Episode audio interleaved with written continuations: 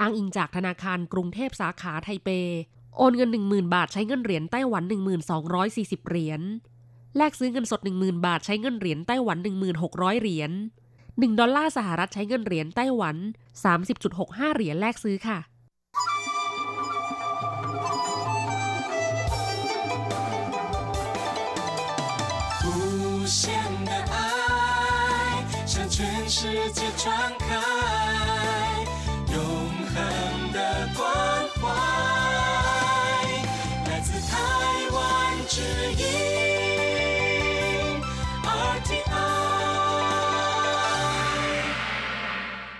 ครับคุณครับขณะนี้คุณกำลังติดตามรับฟังรายการภาคภาษาไทยจากสถานีวิทยุ RTI ซึ่งส่งกระจายเสียงจากกรุงไทเป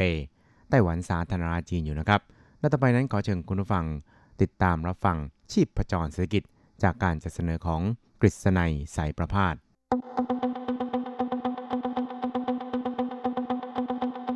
เศรษฐกิจก้าวไกลประชาสุขสันต์จับชีพจรเศรษฐกิจสู่บันไดแห่งความผาสุก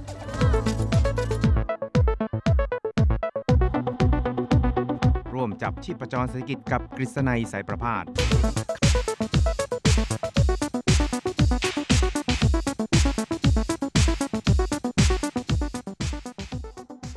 สวัสดีครับคุณผู้ฟังที่รักและเคารพทุกท่านครับผมกฤษณัยสารภาสก็กลับมาพบกับคุณผู้ฟังอีกครั้งหนึ่งครับในช่วงเวลาของ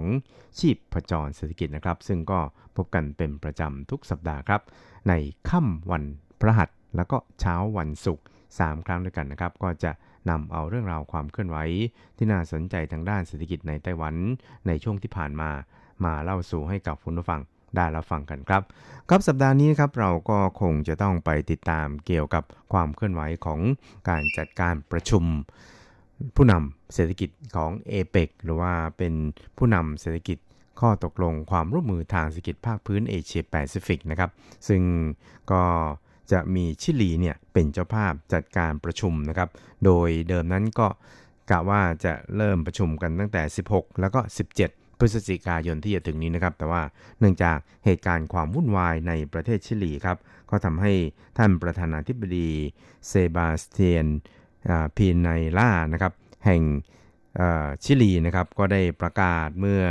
วัน2วันก่อนนี่นะครับว่าเนื่องจากสถานการณ์ความวุ่นวายที่เกิดขึ้นในชิลีที่ทางชิลีเนี่ยไม่สามารถจะรับมือหรือว่าแก้ไขได้ทันท่วงทีนะครับก็ทำให้จำเป็นอย่างยิ่งที่จะต้องยกเลิกกำหนดการจัดประชุมผู้นำเศรษฐกิจของ APEC ระหว่างวันที่ 16-17 พฤศจิกายนดังกล่าวนะครับนอกจากนี้เนี่ยก็ยังประกาศยกเลิกการประชุมของสหประชาชาติว่าด้วยการเปลี่ยนแปลงของสภาพภูมิอากาศนะครับที่เรียกกันว่า COP25 นะครับซึ่งการประชุมดังกล่าวนั้นก็จะมีขึ้นในวันที่ 2-13 ธันวาคมนี้นะครับเพราะฉะนั้นเนี่ยก็ถือได้ว่าเป็น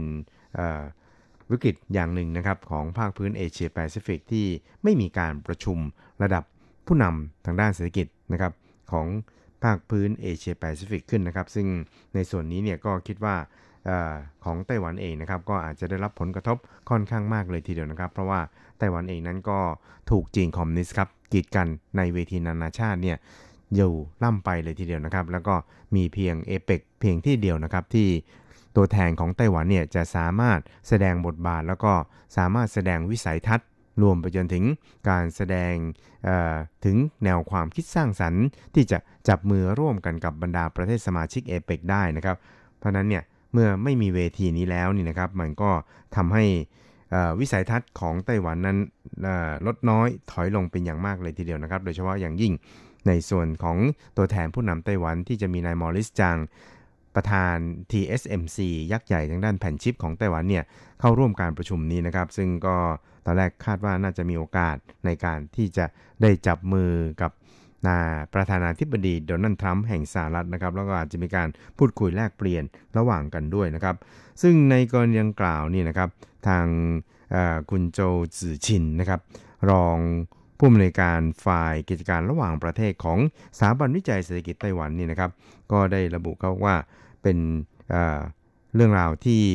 น่าเสียดายนะครับแต่ว่าไต้หวันนี่ก็จะต้องพยายามอย่างยิ่งเลยทีเดียวนะครับที่จะต้องหาโอกาสที่จะแสดงบทบาทในเวทีนานาชาติ ให้มากกว่านี้ครับซึ่งท่านศาสตราจารย์โจนั้นก็บอกครับบอกว่า其实年会是一个很重要的曝光的机会嘛包括我们的最重要是我们领袖代表会去ครับเขาก็บอกว่าจริงแล้วนี่นะครับการประชุมประจำปีถือว่ามีความสำคัญเป็นอย่างยิ่งนะครับซึ่งก็จะทำให้ไต้หวันเนี่ยถูกจับตามองจากประชาคมโลกด้วยนะครับและที่สำคัญที่สุดนั้นก็คือตัวแทนของผู้นำไต้หวันนะครับก็คือคุณมอริสจางเนี่ยก็ยังมีโอกาสที่จะได้พบหารือกับประธานาธิบดีโดนัลด์ทรัมป์แห่งสหรัฐนะครับซึ่งก็เมื่อมีการยกเลิกดังกล่าวแล้วเนี่ยก็รู้สึกน่าเสียดายจริงๆนะครับแล้วก็ตามเขาก็ได้แสดงความคิดเห็นนะครับว่ารัฐบาลเนี่ยก็ควรจะต้องหาโอกาสนะครับที่จะเข้าร่วมในเวทีนานาชาติให้มากยิ่งขึ้นนะครับโดยเฉพาะอย่างยิ่งในแง่ที่ไต้หวันเนี่ยได้เปรียบอย่างหลายช่วงตัวนะครับไม่ว่าจะเป็นในแง่ของเทคโนโลยีนะครับในแง่ของนวัตกรรมต่างๆที่ไต้หวันเนี่ยนะครับก็ถือได้ว่าเป็นผู้นำโลกในด้านนี้พอสมควรนะครับโดยเฉพาะอย่างยิ่งในส่วนของทางด้านการพัฒนาหรือว่าปฏิรูประบบการเกษตรเนี่ยให้นำเอา AI เนี่ยเข้ามาใช้ด้วยนะครับเพราะฉะนั้นเนี่ยนะครับการเสนอแนวความคิดโครงการต่างๆของไต้หวันเนี่ยส่วนใหญ่แล้วก็มักจะได้รับการยอมรับจากบรรดาประเทศสมาชิก APEC เนี่ยไม่น้อยเลยทีเดียวนะครับซึ่งการไม่มีการประชุมนี้ขึ้นมาเนี่ยนะครับก็ถือว่าน่าเสียดายจริงๆครับแต่ก็ตามเนี่ยในส่วนของภาครัฐของไต้หวันเองครับก็บอกว่าถึงแม้ว่าจะไม่มีเวทีของผู้นำเศรษฐกิจในเรื่องนี้เนี่ยนะครับก็ยังมีเวทีในส่วนของการประชุมระดับรัฐมนตรีอยู่นะครับเพราะฉะนั้นเนี่ยก็คิดว่าไต้หวันเนี่ยก็ยังคงมีโอกาสที่จะสามารถแสดงบทบาทแล้วก็แสดงวิสัยทัศน์บนเวทีนานาชาติได้อีกนะครับซึ่งเราก็คงจะต้องติดตามกันต่อไปครับเพราะว่าโดยปกติแล้วเนี่ยการประชุมผู้นำเศรษฐกิจของ APEC นี่นะครับก็จะจัดให้มีขึ้นในประเทศเดียวกันกับการประชุมระดับรัฐมนตรีนะครับแต่ว่าอย่างไรก็ตามเนี่ย APEC นั้นก็ไม่ใช่ว่าจะมีแค่2การประชุมนี้นะครับยังมีการประชุมแบบคณะทำงานนะครับเจ้าหน้าที่อาวุโสอะไรต่างๆอีกหลายอย่างเลยทีเดียวนะครับแล้วก็ยังมีการประชุมของผู้นำภาคธุรกิจของประเทศสมาชิกอีกด้วยครับเพราะฉะนั้นเนี่ยในส่วนนี้เนี่ยไต้หวันนะครับก็คงจะต้องพยายามต่อไปนะครับ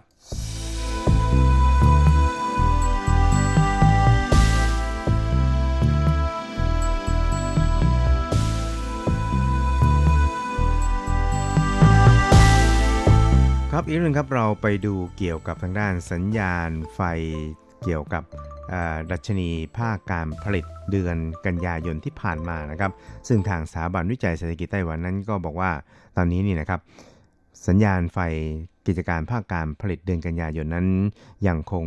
อยู่ในระดับสัญญาณไฟสีน้ำเงินนะครับติดต่อกันเป็นเดือนที่11นะครับแล้วก็อย่างไรก็ตามเนี่ยมันก็มีตัวเลขที่ขยับตัวสูงขึ้นต่อเนื่องเป็นเดือนที่2แล้วครับซึ่งสัญญาณเตือนดังกล่าวนี่นะครับก็เรียกได้ว่าเป็นสัญญาณที่จะบ่งบอกนะครับว่าตอนนี้เนี่ยกิจการภาคการผลิตของไต้หวันนั้นเป็นอย่างไรนะครับซึ่งโดยรวมแล้วเนี่ยนะครับในช่วงเดือนกันยายนนี้ก็คิดว่าน่าที่จะเป็นสัญญาณเตือนที่ค่อนข้างจะดีพอสมควรนะครับแล้วก็ในช่วงไตรมาส4ของปีนี้เนี่ยนะครับก็คิดว่าน่าที่จะเปลี่ยนจากสัญญาณไฟสีน้ำเงินนี่นะครับเป็นสัญญาณไฟสีเหลืองค่อนข้างสูงพอสมควรเลยทีเดียวครับซึ่งในช่วงตั้งแต่ครึ่งหลังของปีที่แล้วนะครับเป็นต้นมาเนี่ยนะครับก็ได้รับผลกระทบจากความขัดแย้งทางการค้าของบรรดาประเทศต่างๆเนี่ยอยู่ตลอดเวลาเลยทีเดียวนะครับเศรษฐกิจทั่วโลกเนี่ยก็เรียกว่ามีความต้องการเนี่ยลดน้อยถอยลงครับส่วนราคาของวัตถุดิบในตลาดโลกเนี่ยก็เรียกว่าตกต่ำลงอย่างต่อเนื่องครับการลงทุนของภาคธุรกิจนั้นก็ยังคงสงวนเนื้อสงวนตัวนะครับก็คือยังคงจับจ้องอยู่นะครับไม่ลงทุนอะไรมากมายนักครับซึ่งก็ส่งผลให้สัญญาณเตือนของกิจการภาคการผลิตนี่นะครับเป็นสัญญาณไฟสีน้ำเงินนี่นะครับมาตั้งแต่เดือนพฤศจิกายนของปีที่แล้วติดต่อกันถึง11เดือนทีเดียวนะครับซึ่งก็เป็นสัญญาณที่บ่งบอกว่าภาคการผลิตนั้นยังคงอยู่ในสภาวะที่ตกต่ำนะครับยังไม่มีการฟื้นตัวขึ้นอย่างไรก็ตามครับทางสถาบันวิจัยเศรษฐกิจไต้หวันนั้นก็ได้ระบุเขาบอกว่าสหรัฐนะครับก็ได้เลื่อนการ จัดเก็บภาษีที่เรียกกันว่าภาษีต่อต้านการทุ่มตลาดหรือว่าจัดเก็บภาษีจากสินค้านำเข้าของจีนเนี่ยนะครับออกไปก่อนนะครับแล้วก็การเจรจาการค้าระหว่างสหรัฐกับจีนนั้นก็เรียกว่าตอนนี้เนี่ยใกล้ที่จะตกลงกันได้แล้วนะครับเพราะฉะนั้นเนี่ยหลายๆประเทศนะครับก็กำลังลุ้นกันอยู่ว่าสองอภิมหาอำนาจทางเศรษฐกิจในโลกนี่นะครับจะสามารถตกลงนะครับแล้วก็ลงนามจับมือกันได้เมื่อไหร่นะครับเพื่อที่จะให้บรรยากาศทางเศรษฐกิจของโลกนั้นปลดล็อกสักทีครับ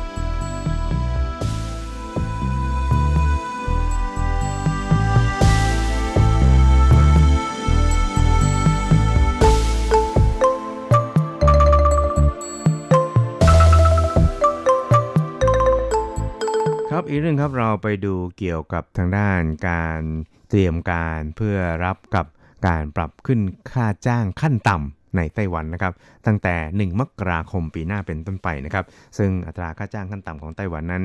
ก็จะเป็นการคำนวณแบบรายเดือนนะครับแล้วก็ยังมีการทำงานคิดเป็นรายชั่วโมงเหมือนกันนะครับซึ่งตั้งแต่1มกราคมปีหน้าเป็นต้นไปนี่นะครับอัตราค่าจ้างขั้นต่ำรายเดือนของไต้หวันนะครับก็จะปรับสูงขึ้นเป็น 23,800 เหรียญไต้หวันต่อเดือนนะครับจากเดิมที่อยู่ที่ 23,100 เหรียญไต้หวันครับเพราะฉะนั้นเนี่ยเมื่อมีการปรับค่าจ้างขั้นต่ำขึ้นมาแล้วครับแน่นอนว่าจะต้องมีการปรับขั้นที่จะทำประกันภัยแรงงานนะครับตามอัตราส่วนที่ได้ปรับเพิ่มขึ้นมานะครับเพราะว่าการปรับขึ้นค่าจ้างขั้นต่ำแล้วเนี่ยนะครับก็จะทำให้ตารางเกี่ยวกับการจัดเก็บเบี้ยประกันภัยแรงงานเนี่ยนะครับหรือว่าเบี้ยบำนาญเนี่ยนะครับก็จะต้องปรับตัวสูงขึ้นตามไปด้วยนะครับซึ่งก็จะทำให้ผู้ใช้แรงงานในไต้หวันประมาณ 2,960,000 คนนะครับเกือบ3ล้านคนเนี่ยซึ่งก็รวมถึงแรงงานข้ามชาติด้วยนะครับก็จะได้รับผลกระทบไปด้วยครับโดยการจัดขั้นของการเข้าร่วมการประกันภัยแรงงานนี่นะครับก็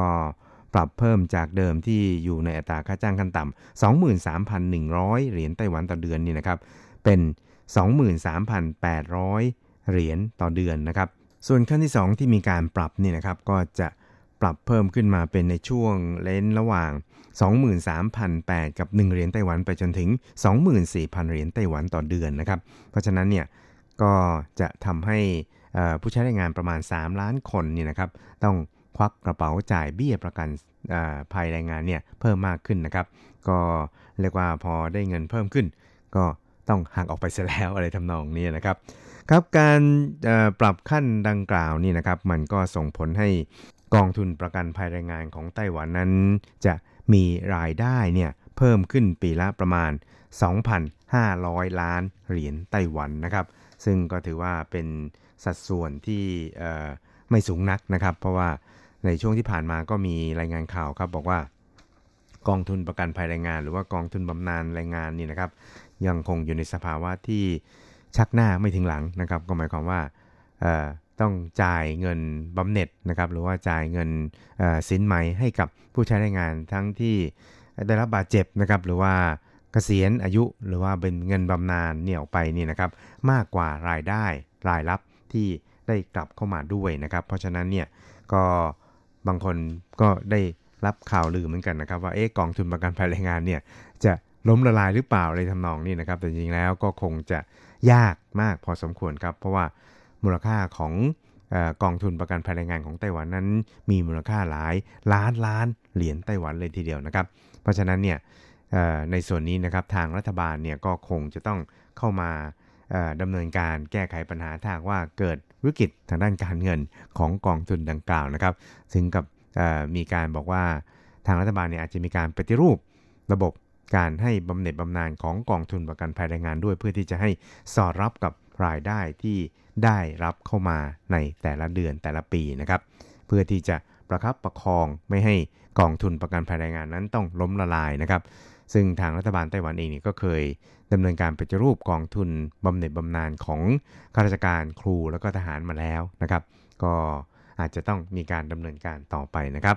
ครับคุณผู้ชมครับเวลาของชีพจรเศรษฐกิจในวันนี้ก็หมดลงแต่เพียงเท่านี้ครับเราจะกลับมาพบกันใหม่ในสัปดาห์หน้าสวัสดีครับ